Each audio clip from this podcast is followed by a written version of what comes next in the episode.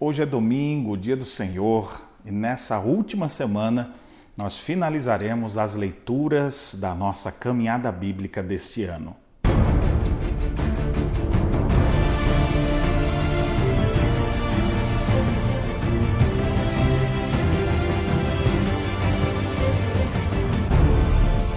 Olá, meus irmãos, graça e paz, estamos juntos mais uma vez na nossa caminhada bíblica e hoje nós vamos ler a segunda epístola de João, a terceira, são pequenos livros.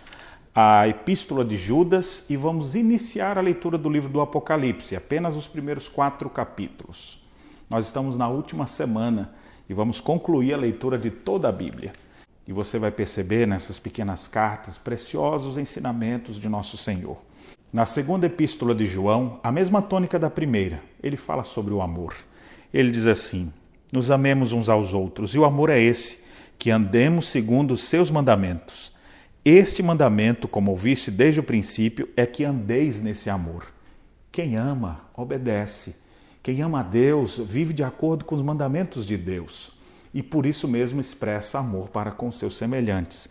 Na terceira epístola de João, nós percebemos o cuidado pastoral do apóstolo João para com a sua igreja e ele diz: Não tenho maior alegria do que esta, a de ouvir que meus filhos andam na verdade.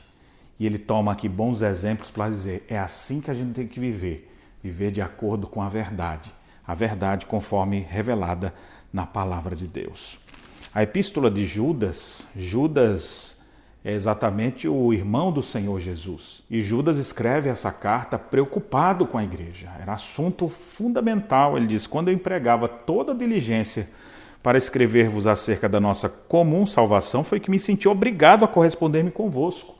Então, ele estava ali querendo falar com os irmãos, escrevendo uma carta sobre a salvação, mas diante de um problema que ele viu, ele diz: Eu tenho que escrever logo isso aqui. E essa carta, então, ele, ele nos exorta, diz no verso 3, a batalhardes diligentemente pela fé que uma vez por todas foi entregue aos santos.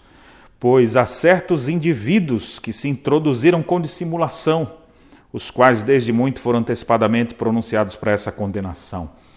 Havia ameaça presente. Homens ímpios estavam tentando destruir a unidade da igreja, a verdade da palavra de Deus e afastar os fiéis da verdade das escrituras sagradas. E Judas então diz: devem batalhar pela fé, pela fé que foi entregue, ou seja, lutem pelas verdades bíblicas não deixem de ensinar as verdades bíblicas. Quando surgirem falsos mestres no vosso meio, não deem ouvidos a eles. Eles receberão a justa condenação pelos seus pecados por tentar desviar os cristãos do caminho da verdade. Existem algumas pessoas que você vê que está na dúvida. Judas então disse: esses que estão na dúvida, tente salvá-los. Cuidado para que você não incorra nos mesmos erros deles.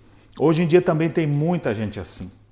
Gente que está tentando desviar a gente do caminho e às vezes estão até dentro das próprias igrejas.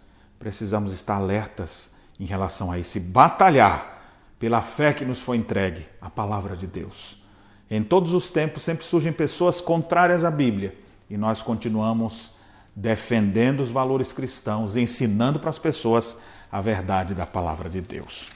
Finalmente, nós leremos os primeiros quatro capítulos do livro do Apocalipse, onde o apóstolo João, exilado na ilha de Pátimos, ele então tem grandes visões de Deus e Deus manda ele escrever tudo isso. E sai então o livro do Apocalipse, ou o livro das revelações. É interessante que nos primeiros capítulos nós temos um diagnóstico de como estavam as igrejas, as sete igrejas da Ásia. E o Deus que tudo vê olhou para cada uma das suas igrejas e viu que tinha lá de bom e de ruim, os procedimentos exemplares e também os erros. Para praticamente todas, ele diz: arrepende-te e volta a fazer as coisas do jeito certo. Senão, algo pior te acontecerá. Cristo está no meio da sua igreja. Ele vê o que a gente faz, ele sabe tudo a seu respeito. Ele conhece as suas obras. Portanto, arrependa-se. Tomando as palavras do que ele disse para a igreja de Éfeso, eu digo para você: lembre-se de onde caiu, arrependa-se dos seus pecados e volte à prática das primeiras obras. Viva pela fé em Jesus Cristo e desfrute da maravilha que é servir ao Rei do Universo, que em breve voltará a essa terra para nos buscar. E esse Cristo glorioso é digno de honra, glória e louvor. É por isso que no capítulo 4 nós temos visões acerca desse Deus e como os anjos testemunhavam como ele era exaltado entre todos, dizendo: Santo, Santo, Santo é o Senhor Deus, o Todo-Poderoso, aquele que era, que é e que há de vir. E depois, no final do capítulo, ele diz: Tu és digno, Senhor e Deus nosso, de receber a glória, a honra e o poder, porque todas as coisas tu criaste, sim, por causa da tua vontade vieram a existir e foram criadas.